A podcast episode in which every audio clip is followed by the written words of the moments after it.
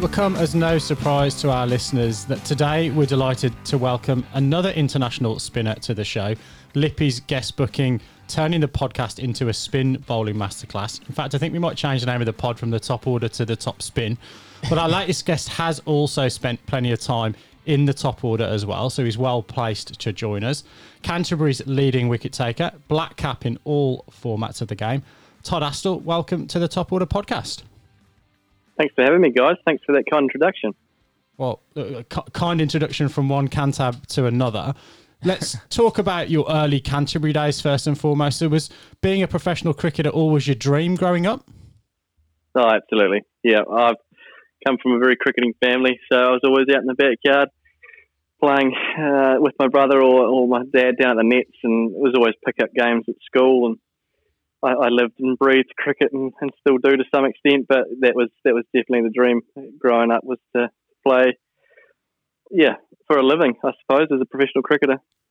When did you kind of think you were going to make it, or think that you were going to make a living out of playing the game? Oh, I guess I was always that word talented growing up, and I was playing ahead of my age group, sort of two or three years ahead of myself, so under fifteen, seventeen, nineteen, so I was progressing through those those age brackets, and I, I guess when you get to that seventeens, nineteens, you start to sort of see the bigger picture, and knew that I wasn't far off, I suppose, the, the next couple of steps, which was going from under nineteen New Zealand level to domestic contracted player, and then making my debut for Canterbury back in two thousand five, so a few years ago now. But uh, yeah, I, I think it was it was kind of when I first played my debut game at Q E two actually, and I got eight in a first ball duck in the second innings, uh, and I just remember finishing that game going, geez, I'm actually quite far away off. I've, I've got to this certain point on just hard work and talent, mm. and probably having a name for yourself when you go through age group cricket. And it was a bit of a realisation, I suppose, that I had to go away and go, right, okay, there's, there's a big step up now to, to actually succeed and do well at this level. Mm. And Todd, Todd I, I want to talk about that under nineteen stuff in a second, but I, I always try and do sort of a bit of digging around for stories from, from people I know when, when it's someone that I know that's on. And, and so I asked Buzz if, if he had any stories, but I ended up just getting this story about how he scored a match-winning sixty in a Gillette Cup game, and your dad bought him an ice cream on the way back to school. I hope I hope you at least got an ice cream in that game. Is that a memorable one for you? Which game was that? Oh, I think it was against Waimea College. He scored he scored sixty, he reckons, and uh, and yeah, your dad bought him an ice cream, and he was very very pleased about that. That's gold. I don't remember that at all, but um, geez. Yeah, where was mine? Come on, Dad, far out. Were you, were, ice creams weren't a regular reward for you if you performed well in the game? I do remember when I used to play soccer as a young kid, and you know how you always used to swarm around the ball? Yeah. It would just be painful when you when you look at it now, and you just see all the kids swarming around the ball. And Dad Dad gave sort of my brother and I that incentive that every goal you got, you'd get a dollar. Oh, yeah. And so we, we would kind of be a ball hog, really, but you, it would make you use your skill and run around players, and yeah, instead of just kicking the ball and bashing it around like like bees around a honey pot, you actually ran around and, and tried to score goals, and then you get your dollar dollar incentives. So I remember getting dollar incentives, and I'd go down to the to the dairy and buy lollies. That was my dream, probably, as a real young kid, was to own a lolly store. So yeah, it's probably a good thing Dad nice. didn't buy me ice creams. Nice. And and look, I guess back to the cricket. Obviously, you scored a lot of runs at that underage level. You you made the nineteen side, which um, I looking back at it, had a pretty good side with Guptill, Southie, Munro, Ham- Hami was there, Hamish Bennett, and uh, shout out to to listener of the show, Mark Ellison, who was the the captain, and um, he's over in Ireland at the moment trying to qualify for them. Um, but I guess what was that experience like as a, a young guy travelling to the subcontinent, you know, experiencing that, that sort of level? It was a real eye-opener. And like you said, we had a really good bunch of guys, but you're just so far out of your comfort zone. And I think you can't really uh, describe it. And, and, and just arriving there, and it's the smells that you just get engulfed with when you're riding in these tuk-tuks, that, that you know, they're a hair-raising experience, and yeah. just seeing the poverty, um, as well as just so many different uh, religions and cultures. And I actually really loved the experience, and it was cool, I think, for me. My dad's a geography teacher, so he'd always tell us these weird and wonderful stories of all the places that he'd been. Hmm. And you know, I'm fortunate to have been to uh, you know Australia several times before that, and uh, England with my parents, and South Africa. But the, Sri Lanka and the subcontinent is just a different. It's a different beast, and you have to really embrace, I suppose, all of the, the senses. So once we got over there, we didn't really have a great deal of preparation. And how do you do that when it's winter and in Lincoln and you're in a wool shed to try and prepare for sort of mid thirties and, and high humidity? Yeah.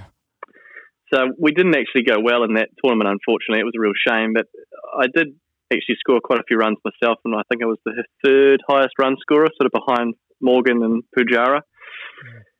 So handy for names. me, it was, it was yeah, handy names. For me, it was cool to obviously do relatively well, but as a team, you know, it's always more fulfilling if, if you can get over the line, and we ended up, uh, yeah, funnily enough, losing to Nepal uh, in the plate final.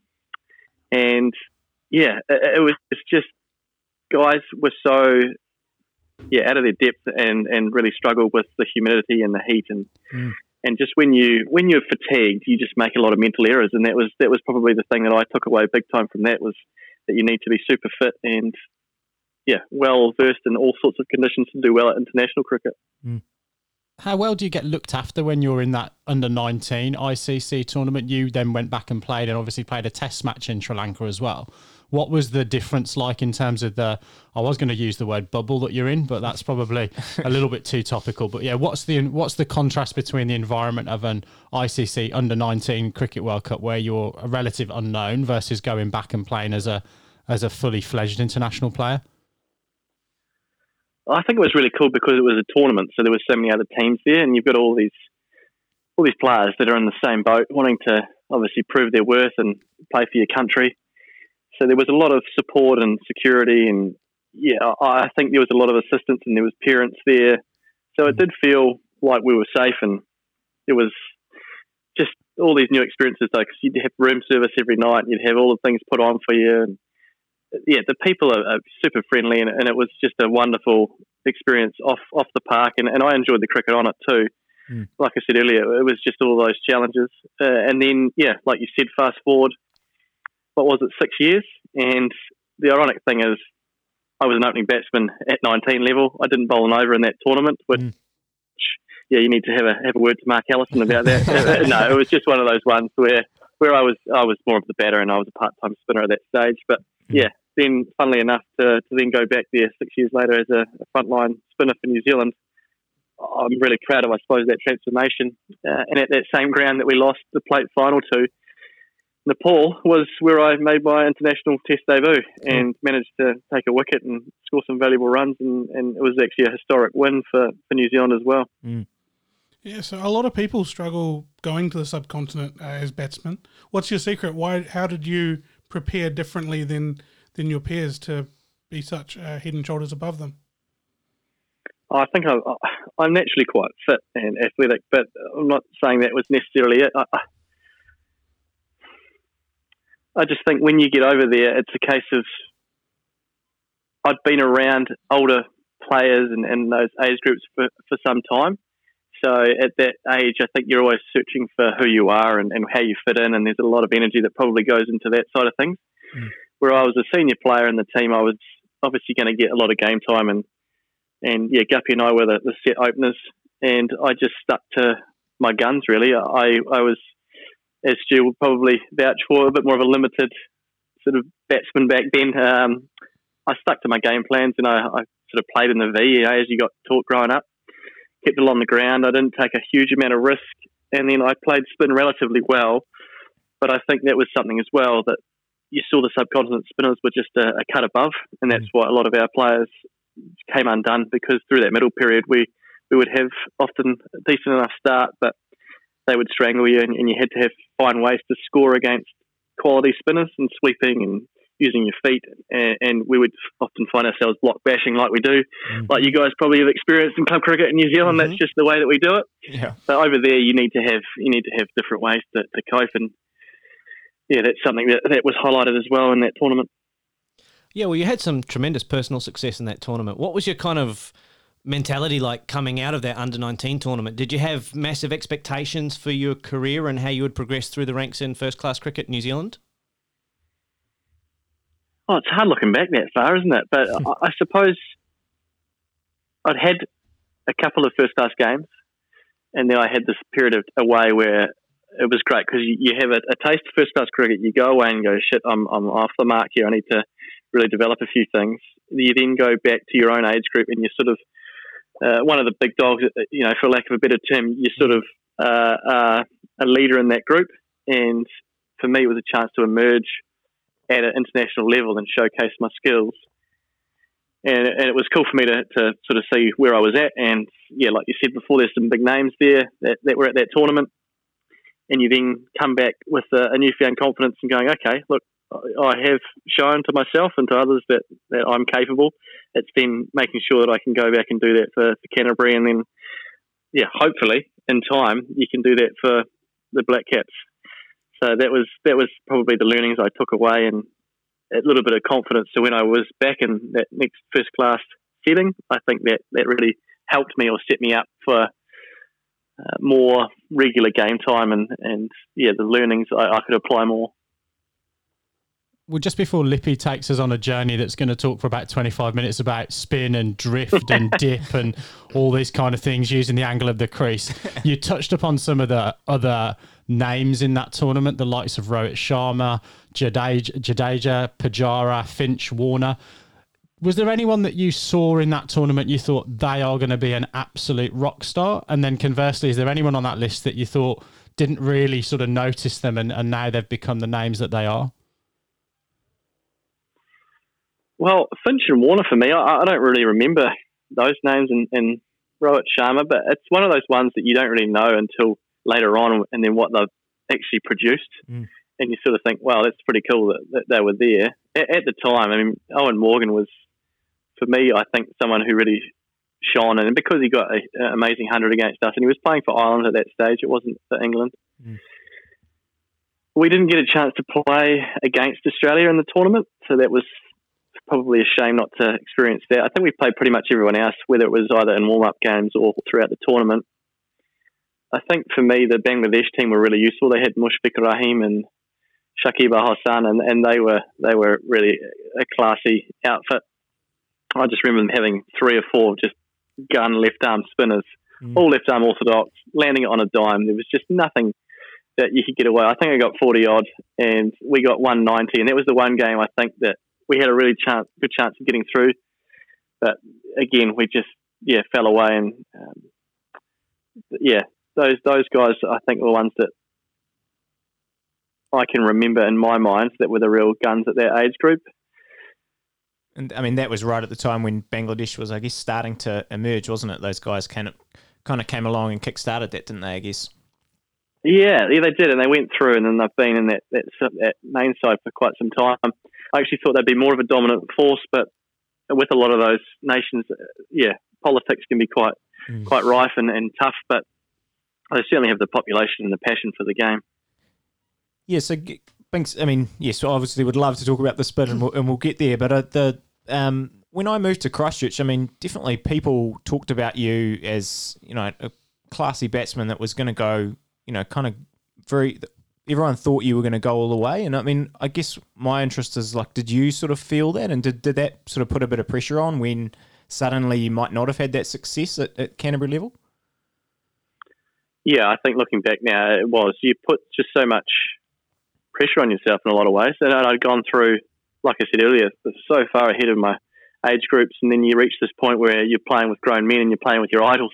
Mm-hmm. Like I had these guys' posters all on my walls. It was Nathan Astle, Cairns, McMillan, McCullum, Bond, yeah. Wiseman, um, Allett. You know, these guys that were just legends of the game that you'd watched in V B series and World Cups, and it was like, wow, okay, I'm now, I'm now rubbing shoulders with these guys, and mm-hmm.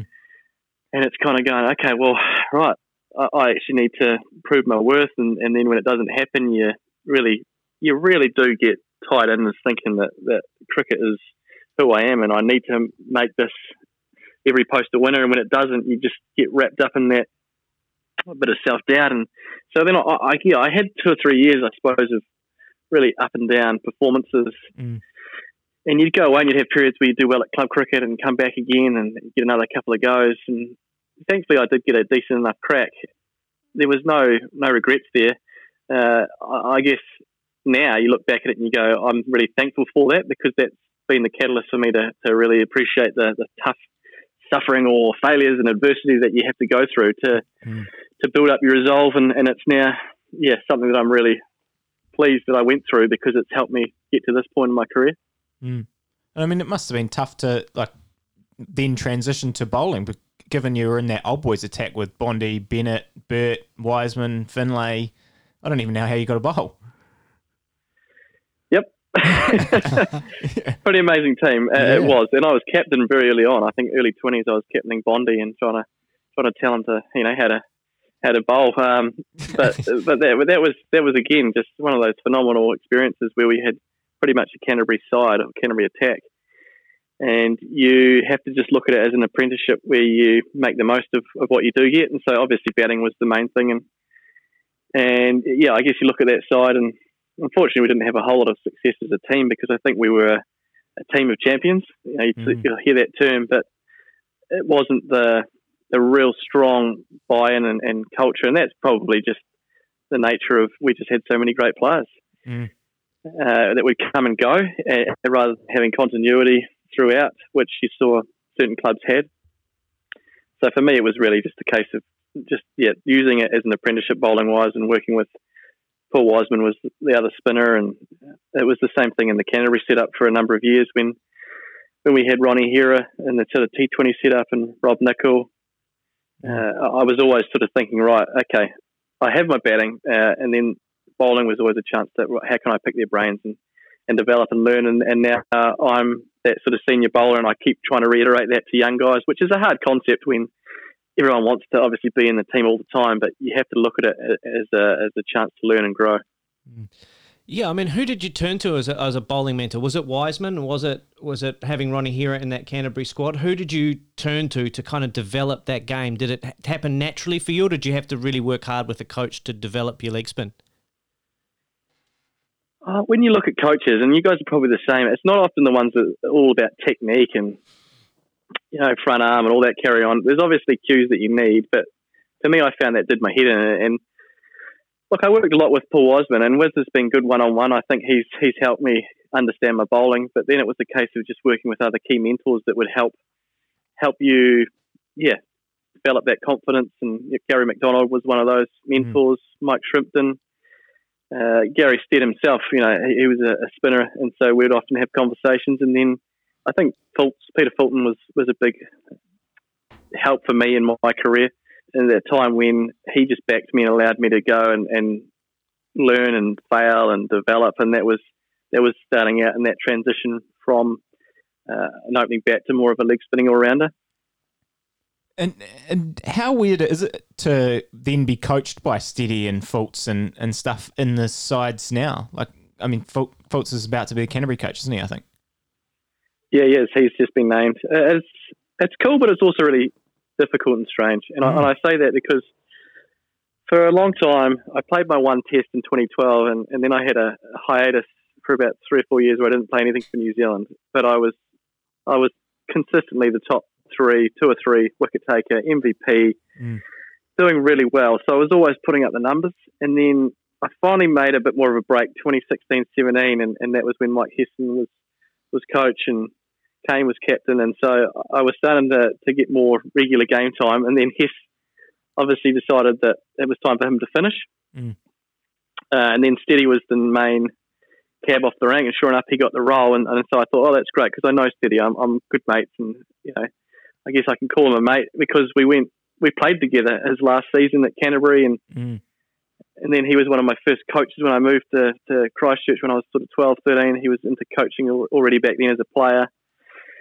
But one of the first things uh, he had to do was when I was over in Dubai, I had my knee packet in, mm. and I was named in all three formats. And unfortunately, it was kind of like I had a really good A series over there leading up to the New Zealand setup, and I had to tell him, look, I'm, I'm really cooked here. I need to go home and get it sorted.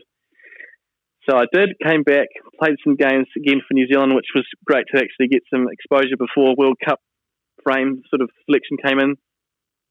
And I, again, I sort of thought, well, okay, I might be in the framework here. And and then, yeah, we met at uh, our local and had had a beer, and, and, you know, we were both sort of close to tears, sort of mm. knowing that, right, okay, you're um you're missing out. And it's a goal that we set together was, you know, the World Cup. And mm. I love one-day cricket. It, it was it was one of the hardest things, after probably the hardest moment in my career, just sort of seeing that, that goal dashed and, and him being the one to deliver it. So there is there is such a tough balance, isn't it, knowing that, look, there's a job to be done, but also there's people's livelihoods and, and friendships, but I don't hold it against them. It's just the nature of the job. And so we still have a really good good relationship. And, you know, I've obviously then gone on and played more cricket for New Zealand after that, that point last year. Um, and our Fults, again, a tough one because they're your mentors and you sort of think, do I go to them? You know, they're the coaches, but if I if I give any information, they might hold it against me. But I've always sort of thought, no, look, they're the best people to talk to because they've always been the ones that have backed me.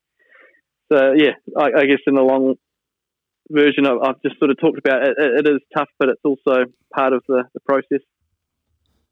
So you, you talk about missing out on the World Cup there. Conversely, you got recognised for your bowling and got the call-up to the squad for the tour of Sri Lanka. How do you remember getting that news in contrast to that conversation over over a beer saying you, you'd missed out on the, the O D I stuff? Uh, I had a good feeling I'd be involved in the test squad because just Sri Lanka, subcontinent, chance to be over there. And so I always knew that was probably the, the case, and I, I got named as a contracted player again. So those things were all, were all, I guess, positive, which was great. The thing that really pleased me was actually being included in the, the T twenty squad, as I'd only played a couple of games a few years before. So to be a part of that was really cool. And I must say it was gutting not to actually play a test when you've got four spinners in Sri Lanka, and it was a chance to, to go back to the place where I started my test career and, and, and get another crack. And it, and it didn't pan out that way. So that was a that was a shame for me. It was disappointing. But then to then have the T twenties and to actually get a crack in that last game and mm. far out, it was an amazing game. To take a few wickets, to be a part of Malinga's four wickets in a row, the, the atmosphere, the crowd, you know, Bill Laurie, it was all happening. Oh, yeah. thirty thousand screaming Sri Lankans. They were just, oh, it was electric. I loved it. Even though we, we lost that game, we won the series. Mm. But it was cool for me again just to sort of, yeah, take uh, take a few wickets and be a part of it. Yeah, poor old Hamish Rutherford flew over from England, didn't he? And then just got one of those Malinga Yorkers.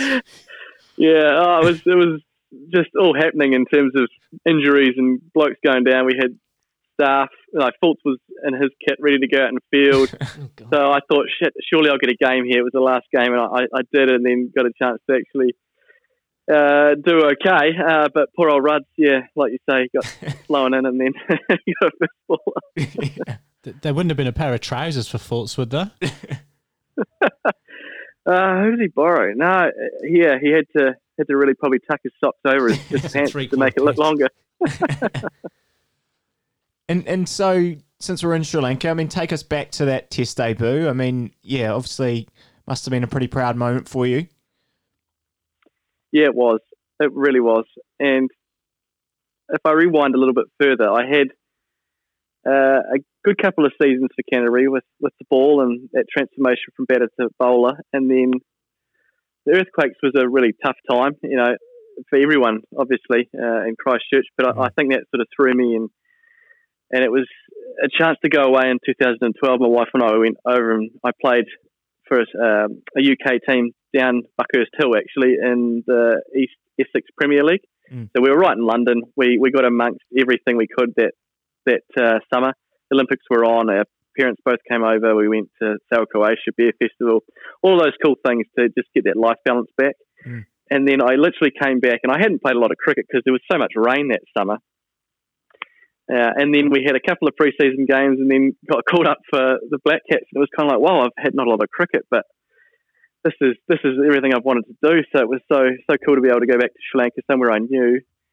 And then getting over there, it was a case of, I remember Bob Carter, who who was assistant coach at the time, just saying, look, don't don't expect to play, and then if you do, everything's a bonus. And that was probably really good advice, because I think if you think you're going to play all the time, you get so wound up, and I've got to do well every training session, improve myself. Mm. So it, it was literally the first game we got pantsed. We got really knocked over by Harass mm. uh, in Gaul. And then the second game was, was yeah, in Colombo. And it was a real toss-up between me and James Franklin. And, and you have this really special capping ceremony the night before. And someone comes and speaks, and they hand out the, the caps for the players that are going to be playing. Mm. And again, it was still a toss of a coin. So they did the capping ceremony, but they didn't give one to either me or Frankie. So it was kind of like, we'll wait in the morning. And then that morning, again, I warmed up, and yeah, you're sort of going, what's happening? Oh, am I going to be playing? And Craig McMillan was over there as a commentator. And so they went, right, Toddy, you're playing. There was half an hour before the game started, and we had a really quick capping ceremony, but I was stoked that it was Macca, because again, I've played with Macca and he's a Cantab, and and it was really cool to, to get that black cap in your hand and go, right, I've yeah, I've worked my whole career and, and life and, and wanted to cherish this moment, and it was one of those occasions where it was like, right, this is this is so special. Mm. And then you get into the game and it's kind of like, it happens in a blink, and, and you're so nervous and you're so excited, and all of your friends and family are messaging throughout the game. And as it turned out, the game was actually quite exciting. We went down to the last day, and mm. and uh, we knocked them over, and yeah, like I said earlier, a wicket and some runs, and so uh, yeah, it had everything. It really did. And so I look back with only fond memories. There was a lot going on in the squad at that time, if I recall. There was the the change in captaincy. Mike Hesson was a relatively new coach at that time, if if if I remember correctly. Coming into that squad, did you feel like it was a, a real settled New Zealand setup, or or was there a lot of kind of uh, almost un-Kiwi-like um, dynamic around the squad at that time? I, I think that if I look back, there probably was a, a sort of things happening. But for me, I think I was just so new to it and just wanting to soak it all up. And you probably look at it with rose-tinted glasses and you're a bit naive. And, and you hear whispers. And I, I hung out a lot more with sort of Rob Nicol and Chris Martin. Mm. But there was there was definitely probably clicks, and it wasn't as cohesive as, as certainly what you see it as now. But again, that's me looking through quite a younger, naive uh, lens. Mm.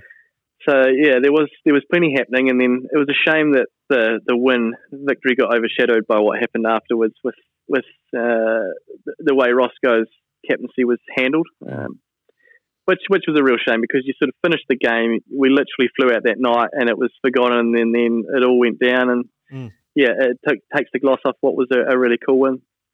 Oh yeah, I mean he, he batted tremendously, and, and you had a did you share a partnership with Ross in that match? You, you made thirty-five in the second innings, if I remember. You like made some fairly handy runs. Um, yeah, it must have like it must have felt like Test cricket's an easy game. You you took a wicket, made some runs, won a spectacular Test match. You must have been riding high at that point, right? Uh, yeah, when you get to the end of the game, I suppose throughout the game you're desperate throughout to, to actually contribute. In the first innings, I didn't really do a great deal. I might have bowled ten overs and, and didn't get a wicket. And then I got three off thirty-five balls in that first innings, and I sort of hung around. But then later on, after I got out, I remember Bob Carter saying, look, you've got to play some shots. You don't want to just die in the hole. You've got to actually mm. take on these bowlers. They're not going to give you Mm. loose deliveries, and, and Harath was someone I really enjoyed facing, because he was just so accurate. And then, yeah, the next innings, like you talked about, I, I was able to, to get thirty-five and, and come in when we were under the pump. We were about fifty for five, but thankfully we had a decent enough lead, but we still needed to probably put on a bit more. And yeah, I was on a hat trick and uh, managed to, to, yeah, I suppose put my method into into the middle. You know, you talk about how you're going to do that when you talk about taking on bowlers, and sure enough, I sort of would sweep and come down the wicket. And Roscoe and I got going, and it just meant that we were able to, to get that total and declare and get a few wickets that night. So, yeah, then the next the next day, I think that wicket was just the, the most fulfilling thing, because, again, it took me about ten overs, and it was a it was a cool leg spinner that, that got the little edge and caught behind, and, and Kruger, who was my captain at mm. Canterbury for a long time, was actually the one who caught it. And Kruger and I had a bit of disagreements at time with the way he treated probably spinners and bowlers, even though we were great mates and we'd played a lot and we'd played over in the U K and, and Scotland together. Mm. Uh, so it was another one of those weird and wonderful sort of connections that happened. Uh, so he was the one that caught my wicket. But yeah, at the end, you're then out singing the uh, the song and, and yeah, having a beer out in the middle of the wicket and remembering all the all the things that happened over those five Five, yeah, eventful days. You, you touched on Scotland there. I I heard that uh, you put in a lot of time over at Espo, and that really changed your, your career. yeah, yeah. Carl Fraunstein, uh, Brad Rodden, uh, and myself has had a, a phenomenal time. We we really made our, our, our time in, in Aberdeen uh, well known and, and well celebrated. and, and I did. I absolutely loved that club. It was so cool because sort of first, second, third team, everyone was just so tight. You would always go away, and the beauty of being in Aberdeen is you were sort of an hour or two hours from Edinburgh and Glasgow. Most of the locals hated that, but as as overseas, it meant you could see more of the country, and mm-hmm. and then you would you would sort of get all your beers back on the beer, and it was a chance to have your fine session, and everyone's flying by the time they get back, and you meet up with the, the twos who have been playing at home, and then you'd go all out to, to town, and, and it was the same if you were playing a home game, the twos would come back, and there was just a yeah really cool vibe, and mm. yeah, we had some great great nights out in, in Scotland and in Aberdeen. Jeez, that sounds like fun. That sounds it? like great fun. Uh, yes, back to back to the uh, Test career. It was a bit sporadic, uh, as you had that uh, debut in two thousand twelve, followed by games in sixteen, eighteen, and nineteen. How hard was it to be in the environment, then out of it? And I guess what was the communication like from from the you know the management? What you needed to improve on to get back into the into the squad? Yeah, it's tough, really tough, and. Yeah, I think certainly that second test I played, which was in Christchurch, mm. for me, so special at home. My wife was there and my little boy and, and, you know, my folks. My son was only about six months old and, yeah, just sort of welling up with pride when you're singing the national anthem and you're looking around this, this beautiful venue that's been made after all of the tough times with the earthquakes and, and just thinking, oh, I, I get to play a home game in front of, front of all of my friends and family. That's so cool. And then the game itself was really brutal. I didn't enjoy it. And I remember just, I, I got a duck and the, it was a green wicket and we ended up winning by nine wickets, I think. I only bowled four overs in the whole game because a spinner in New Zealand often isn't needed. And that's, that's a hard reality and mm. realisation to, to work through. And so I, I did find it really difficult, even though it should have been a really special moment. But but for me, that was probably a really good learning going away and then, then acknowledging that sort of thing is, look, New Zealand have done well the last several years because we've got a recipe of our wickets uh, are swing and, and seamer friendly and, and, and our guys, you know, Bolty, Wags and Tim, Dutchie as well, and Colin, have just done so well with that recipe. And the spinner is literally a real supporting act. And you have to be more, uh, I suppose, handy with the bat. And and that was that was sort of the feedback was going, no, your bowling's fine. Like, you know, when you get a chance, you will. And, and you know, just obviously try and contribute with the bat. And then, yeah, you, you weren't utilised a whole lot. So it was kind of like, well, we'll pick another seamer. And then Satner was used as a holding role. And, and so, yeah, there's, there's sort of all this communication. And the more you try and read into it, the worse it is. So for me, I was just going back and going, look, contribute and do well for Canterbury. And we were. We were winning titles. Uh, I felt like my bowling was at a great level, so when I would get picked, I would be ready to go. But it has been a really tough tough sort of ride in terms of Test cricket as a spinner. And, and I'm sure if you talk to to other guys as well, um, they're, they're facing those sort of same tough decisions. But again, it always comes back to the love of the game and, and why you do it. And so that was that was sort of the thing for me that I had to, to come back to, even though it has been, and it was tough at, at certain points. Yeah, we um we had Deepak Patel on uh, a couple of weeks ago, and he did make mention of uh, the fact that spinners, definitely in the New Zealand team, aren't being used as an attacking option or perhaps being underutilised. Do you think that there is a role for um, spinners in New Zealand as attacking options? Well, I think there is, but you look at a, a Hagley wicket or a Basin Reserve wicket, you look at it on day one and you go, is the spinner really going to feature? mm, mm. And that's just the nature of the beast. Probably when you look at Hamilton and, and the Mount, those are options where spinners might play a role, but, but the wickets don't really deteriorate in New Zealand, and that's the hard thing, is that even then you still go back to our method of, of either using swing or, or bounces, to be fair, because Wags has just made a, a real amazing career out of bowling short. Yeah. So he, he's he's effectively taken the spinner's role by doing that type of mm, that's a good point. type of method. Mm. So that, that's what makes uh, it tough for a spinner. And you look at the last ten years, I don't think anyone's really taken more than two or three. in a test. That's why I, I was so pleased to get a crack in that pink ball test, because I knew that Eden Park can turn, and it was historic. It was a pink ball test. It was against England. Again, it had been a, a period of time before I'd had a, a crack, and you're nervous as anything. God, don't, don't no one will no one will probably um, ever not have nerves, because you care about it. But that's the cool thing, I think, is mm. is I'd got to a point where I was ready to, to have another uh, another go, and again, it was historic. Got a chance to prove my worth, but I knew I'd done a side strain uh, after I'd taken sort of my first wicket, and, yeah. and I.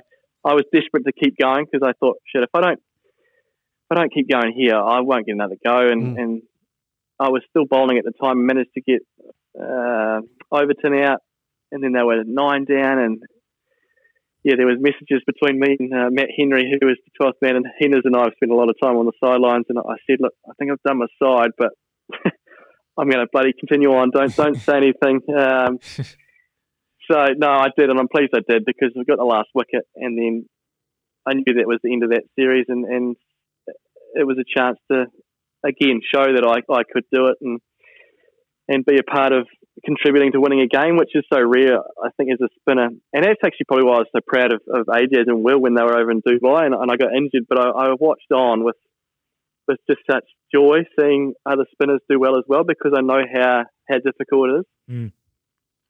You you mentioned that final wicket. I you there was a, a great celebration from you afterwards, and I've always loved watching you celebrate a wicket. I feel like a lot of first class players. I watch those Black Cap highlights on the, the N Z C website and stuff, and people don't celebrate first class wickets, but you've always given it a hundred percent.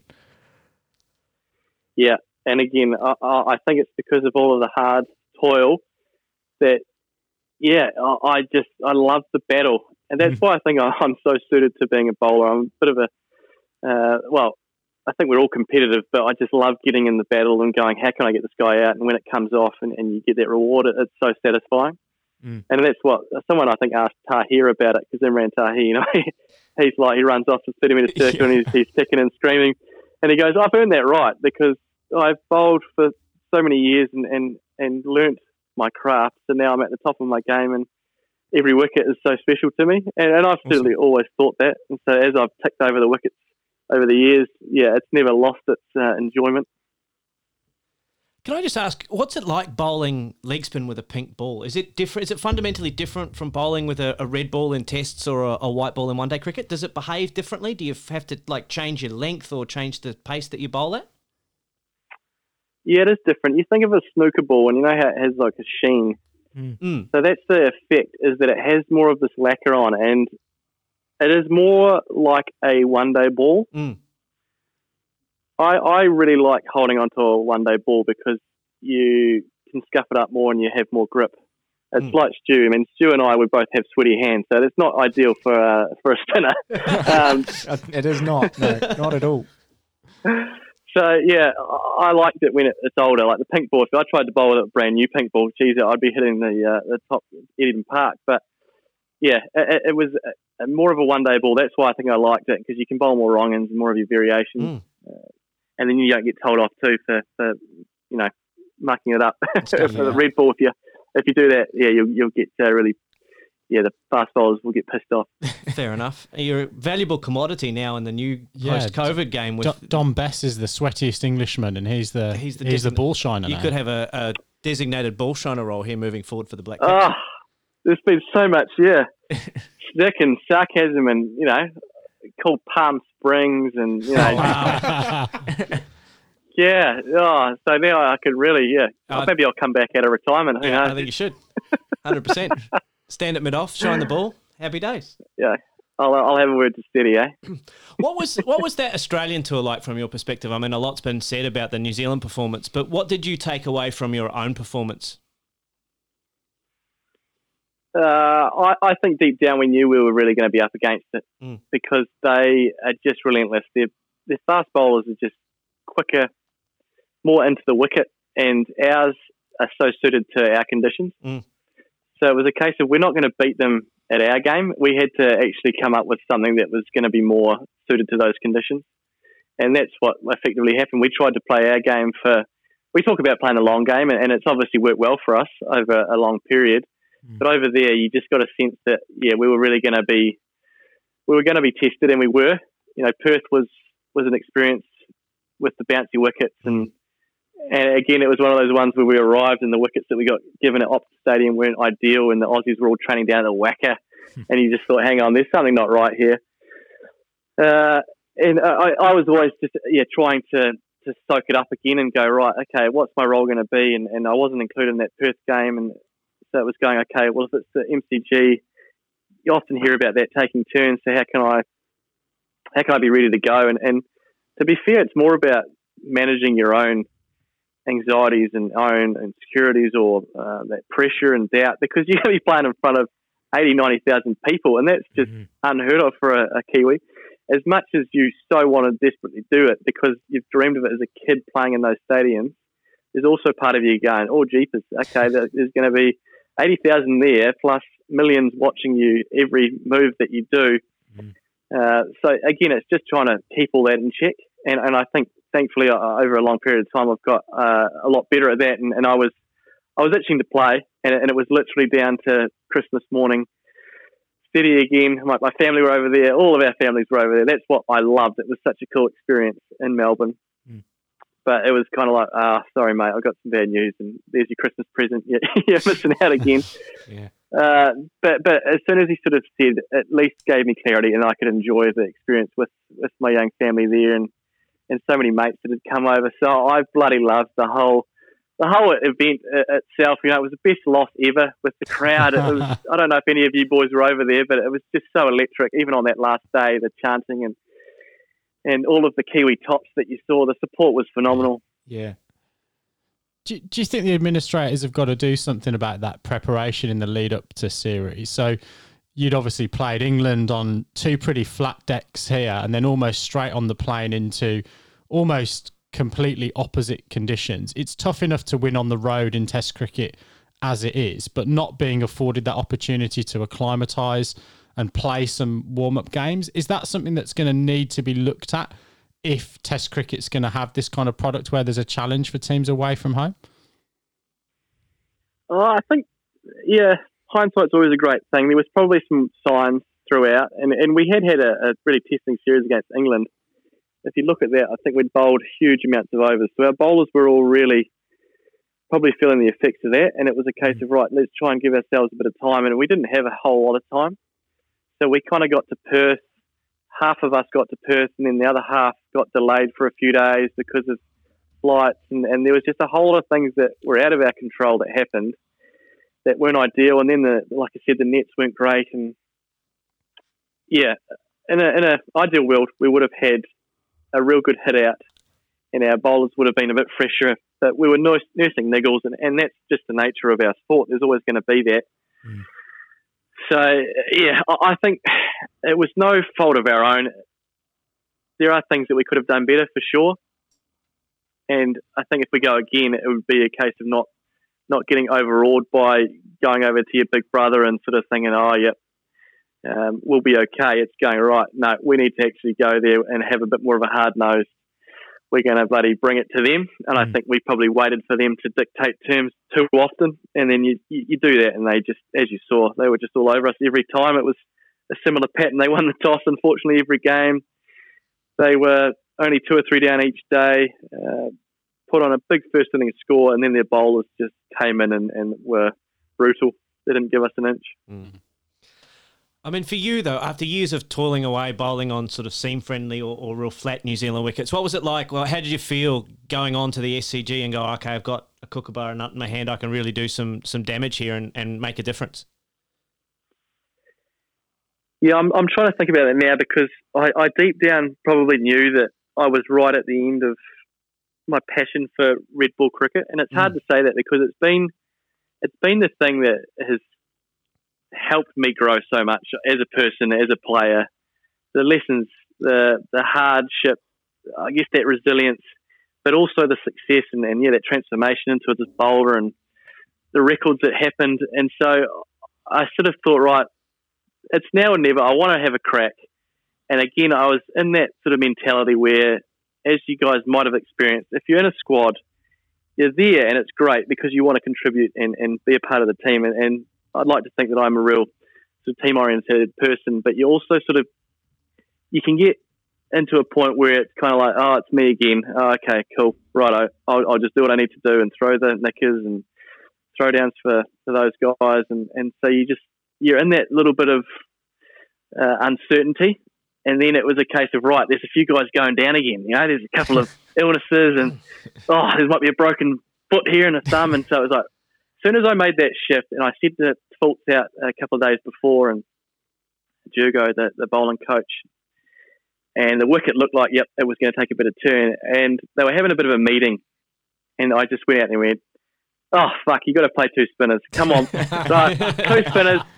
And I, and I said it's going to be me and Will, because Sat was actually ill. He he, he was really uh, under the weather with a virus. So I was like, it's going to be Will Somerville and me, because Will and I are great mates. We went to the academy together, and I, I have such a huge amount of respect for him. Mm. So it was great to sort of, like, yeah, actually get that over the line. And, and then, yeah, they were like, okay, you're playing. And, and I just had this real shift in going, right, deep down, I probably know this is going to be my last, mm. my last game, and, and it's going to be a chance for me to showcase my skills against the Aussies, who are the best in their own backyard. It's something I always, as a kid, was a, you know, I was a Hayden or a Langer or a Warren or McGrath, Brett Lee, Ponting. And so I was actually out there on their oval, and they're all commentating, and I'm play, playing against all of these incredible players that you see.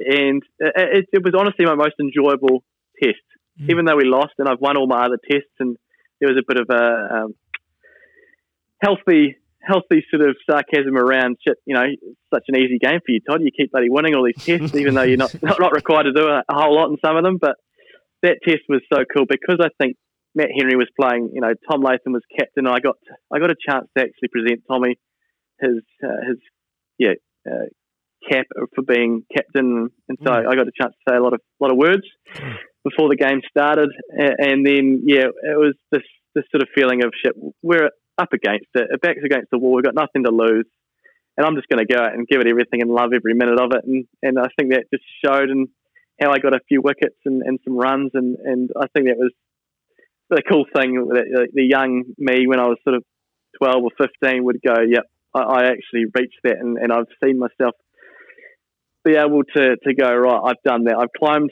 I keep saying my Everest, because it was such a pinnacle. Mm. Uh, and then even though the result wasn't ideal, uh, it, it was a chance to showcase my skills on the highest stage in front of tens of thousands of people. And then you can say, yeah, you've walked the walk. And uh, the, the sort of the next day, walking around Sydney, I, I just knew deep down that I was at peace with, with finishing Red Bull game, and, and knowing that if that's my last last game and act, then it's on my terms. And, and yeah, I, I really did love every minute of it, every ball of it. And I mean, so yeah, you've mentioned there you've retired from the longer format. Are you still pretty keen to keep going in the limited overs for a while? Or what are your thought? What are your goals that you've set for yourself there? Yeah, I am. Yep, I finished the Red Bull knowing that, like we've talked about, there's just been some some tough realizations that there wasn't going to be a great deal of opportunity moving forward. In my in my opinion, like I probably still would have been in the Test squad for India, but then I knew we were playing at the Basin and, and Hagley, and as you saw, just again, there wasn't a role for the spinner. Then it was going to be Bangladesh for two tests, um, which, you know, I wasn't hugely excited by. Um, again, because I think, you know, I went to Sri Lanka, there was four spinners. I didn't really get much of a, a role. And then and then there's not a great deal of Test cricket over the next two or three years, and it might be different now with what's been happening. But mm. for me, it was a case of I still have a love of, of wanting to contribute and do well and, and, yeah, be a part of that New Zealand setup. There was ne- definitely no bitterness, because, like we talked about earlier, the, the environment and the personnel are, are phenomenal. They all just want the best. Um, and I think we've made such huge gains from, from sort of ten, five, five, six, seven years ago. Mm. Uh, yeah, but I now have that ability to have more of a balance with, with two young kids, and a bit more of a, a development with my business, which is around a lot of the things we've been talking about, sort of mental skills and positive psychology, and, and that's developed because of all of this this journey and the, the ups and downs, and, and how I can then give back and help others uh, get the best out of themselves. So so that's why I think this is the right time to, to be able to do that and step back, as hard as it was, mm. because your head and your heart are telling you different things. You know, you're walking away from a, a Black Cats contract and, and you know, the financial side of it and opportunities. But at, at the same time, I just knew deep down, and, and for months, I sort of had this feeling that, yeah, that's that's what I wanted to do, and, and I'm still going to be involved in the game and have, yeah, these different parts that I can really have that, that balance that I'm after. Yeah, and you, and you mentioned your company there, Inner Spin. I love the name, of course. Everyone could do with finding the Inner Spin bowler in themselves. But, I mean, yeah, g- you you should give yourself a plug there. What what really is it going to do, and, and sort of who, what kind of people will you be working with? Well, it sort of developed over time where I just have always loved, yeah, leg spin bowling, and I've coached it to a certain uh, extent in years gone by, and, and yeah, then it was a, a case of working with the younger players and the Canterbury setup, mentoring. And I've always wanted to know more about myself. And so I've done courses in leadership and, and life coaching and mindfulness. And again, it's all again about finding out who you are and knowing yourself, and then the methods that are involved, and then the mindset. And once you get into it, it it's just so fascinating. And, and yeah, I, I started to run more workshops in schools and with sports teams, and, and how you can optimize your performance. So effectively allow young athletes or sports teams, even in schools, the, the, the skills are all transferable. Mm. Allow them to do their job better, I suppose. You, you're giving them all those tools and learnings that I've experienced firsthand playing at the highest level and with, with other top athletes. Mm. As well as the theory that I've developed and learnt uh, alongside of, of my playing. So that's that's sort of where I'm at, and, and yeah, I've got a few contracts with schools, and and yeah, wanting to grow it alongside of playing, and then once I've finished, move more into that field as well. Cool. Yeah, I mean, you, you spoke in your blog, and I, I just wanted to give it a plug because I read it today, and you spoke about the love of the game, and I, I can't wait for your work to produce a young, another generation of young leg spin bowlers. As a leg spin bowler myself, there's not enough of us out there doing well for New Zealand. So um, in amongst your work, if you can unearth an, another young, promising leg spin bowler and, and help him to to realise his potential, we'd be all uh, greatly uh, appreciative of it. Well, I think that's the thing. You know, there, there isn't a great deal of understanding out there. And, and like you asked me earlier, who are the people that I, I work with? And it wasn't often leg spin technical people. It was just the passion and the support and being able to allow you to, to flourish and develop. And so that's that's where I see a, an important part of of me giving back. You know, and in the spin is more probably the mental skills and sports psychology, but there'll be um, there is definitely other uh, business ideas floating around around how I'm going to be able to then give back to the next generation and, and, and yeah, be that mentor for a lot of other young spinners and leg spinners coming through in particular. And, and I am. I'm incredibly passionate about it because it's just such a hard and unique art that I can give that support to, to like you say, so many that, that want it and need it and, and love the tortured genius that is a leg spin bowler. You, you should see the grin on Baldy's oh, face. He's, he's very pleased, Baldy. The, the, the, the, the grin on his face, better than Shane Warne's gin. Nah, absolutely. Well, look, that's... That's an awesome place to end the formal part of the pod. But before we let you get away, I know you've been really, really generous with your time. We always like to finish with a little bit of a quick fire round. So I am going to give you advanced warning of question six or seven, which is your best sledge that you've heard or been a part of. So get the thinking cap on whilst you answer some of the simpler ones. So a nice half volley to get off the mark. What's your favourite innings? My one hundred ninety-five that I got at Hagley uh, a few years ago, first class cricket. Mm. Wow. Favourite spell? Spell. Or best ball you bowled. You must remember the best ball you've ever bowled, surely. That's not on the list, Baldy. Stop with your leg spin stuff. You can answer either your favourite spell or your best delivery. Uh, I must say, when I was narrowing in on the leading wicket taker for Canterbury, I was really close to it for a number of years, and I, and I was, yeah, for, for a number of years taking thirty-five, forty wickets, first-class cricket. I was a consistent in the team all the way throughout, and then I started to get picked for New Zealand more, or I started having these little injuries and niggles, and so I was missing out on playing first-class cricket, and so it took me two or three years to finally get to a point where I was in a game.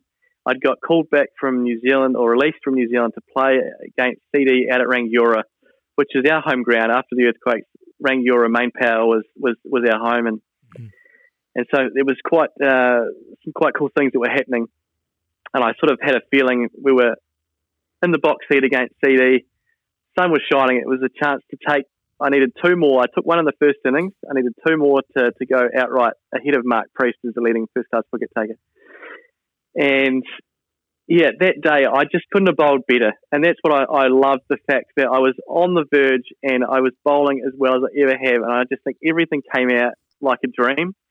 And I bowled George Worker, who played for Canterbury for a number of years, around the wicket. He left one and it spun massive out of the rough and, and clean bowled us off peg and it knocked it out. Beautiful. So I was even with Priestley. Uh, and it was pretty cool to go past Richard Hadley, I must say, um, mm. a couple of games before that. He was two eighty-five, Priestley was two ninety. And then I had this image in my head, right? This guy, Foxcroft, was batting. He, he's quite bottom-handed, playing around the ball. It was a nice drift. All these things you spinners love hearing. Uh, and it was great because my brother was down there with his kids, my wife and her parents. And I just had this sixth sense that I was going to hold the ball cross-seam so it wouldn't actually drift as much. And he was going to play around it and get a leading edge to short mid-wicket. And my brother had this weird feeling too that it was just going to be this ball. So he has uh, one of those really fancy cameras and, and he had it ready. And he said again, like, he was sure this ball was going to get the wicket. And sure enough, I bowled it and it came out perfectly. It wasn't the, the dismissal in terms of leading wicket uh, to mid-wicket. It was actually like a getting ball in the fact that it, it held its line. He played round it, fell over himself, and it knocked out his off pole. And he sort of looked, turned around and goes, how on earth did he miss it? Brilliant. And there's a picture of me at main power, just with my arms up, just with that sheer satisfaction of, of just going, you bloody ripper! I, I've I've I've done it, you know. As an opening bat, as a battler, um, to then become Canterbury's leading first-class wicket taker. Nothing in my wildest dreams would have pictured that, and, and I had it on camera and with my loved ones there. And you know, it's a long-winded answer, but again, I think it was just such a, an incredible feeling, and, and that that was why I loved that spell, because everything came out just so perfectly. Again, you've got the two spinners at the table purring here. Who did you, who did you love bowling at? Who did you have in your pocket? Oh, a few people. Nice. uh, Michael Pollard from Wellington. Nice. Uh, he was definitely one. In terms of international cricket, I got Safraz Ahmed out a fair bit, and I think he played at my under nineteen World Cup. Yeah, he did. Mm. Yeah, yeah. So yeah, Safraz uh, got out a few times. So that was nice to, to have, have an international bunny. We'll uh, we'll make sure we tag him in the social media for the yeah, yeah, for, for, yeah. for the for the pod. I can't remember the last time someone answered that question. Yeah, honestly, no, no, everyone, no everyone, everyone has. Oh. Everyone's let that one through to the keeper. Who's uh, conversely, who's the toughest person you had to bowl at?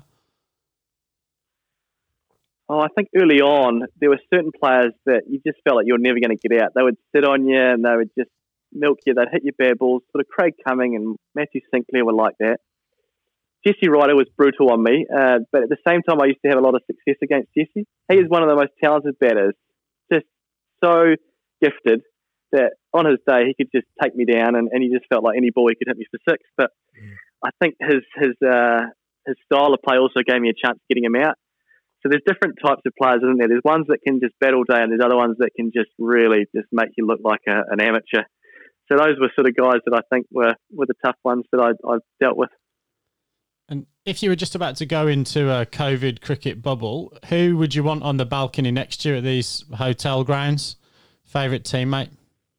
Oh, Matt Henry. He is just soul of the earth. Like him and I have been through a, a number of games where we're carrying drinks and we're just coming up with different topics to keep ourselves sane. And yeah, he's just a, a really good bloke as well, really supportive and, and just everything's positive. Even though, you know, we both have, have maybe had tough periods, it's always come back to how can we best help the team, and, and that's why I love love Henner's energy and just who he is as a person and, and teammate.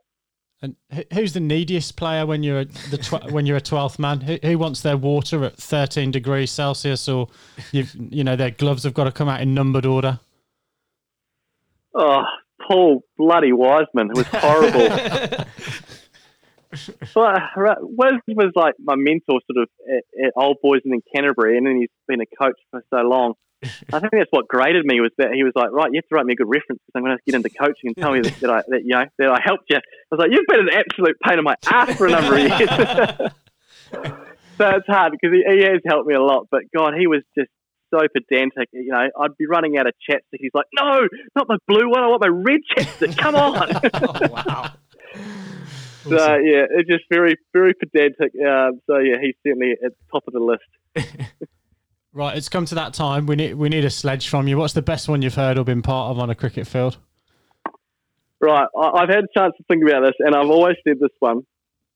I was at a Christchurch Boys High fundraiser. This was when I was seventh form, so year thirteen, back in two thousand four. And we had a guest speaker, which was Shane Bond. And this question comes up often, doesn't it, in, in most scenarios or, or when you're asking someone and putting them on the spot around sledging. And to this day, it's one of the best ones, just because Bondy was talking to school kids. He's a cop. Uh, he's quite quite a serious, intense bloke, but also has a good sense of humour. And he was telling me the story of, of one of his first games when he was over in Australia and he's playing a test match and he's at the Wacker. So he's steaming in, and, and Bondy actually has a bit of issue with, with the heat, and so he overcooks a little bit. Um, so he was probably really focused on making sure that, you know, he was uh, hydrated and, and, and really into his spell and competing with, with the Aussies. And, and when you're in Australia, you are really in for a copping on the boundary. And I can I can certainly tell you that was the case in, in, uh, in Aussie this time round. Melbourne, maybe not so much because it was real New Zealand heavy crowd. Mm. But Sydney, shit, I was getting so much stick, you know. Astle, your arm's custard, your fucking... mum is just, you know, a better leg spinner, or my mum's a, a better leg spinner than you. Like, just random shit. Like, I hope your glasses are polarised, Astle, because you can't effing bowl and see and all this. Jeez. And you're just sort of going, yeah, good on you guys. Yeah, you're awesome. You're awesome.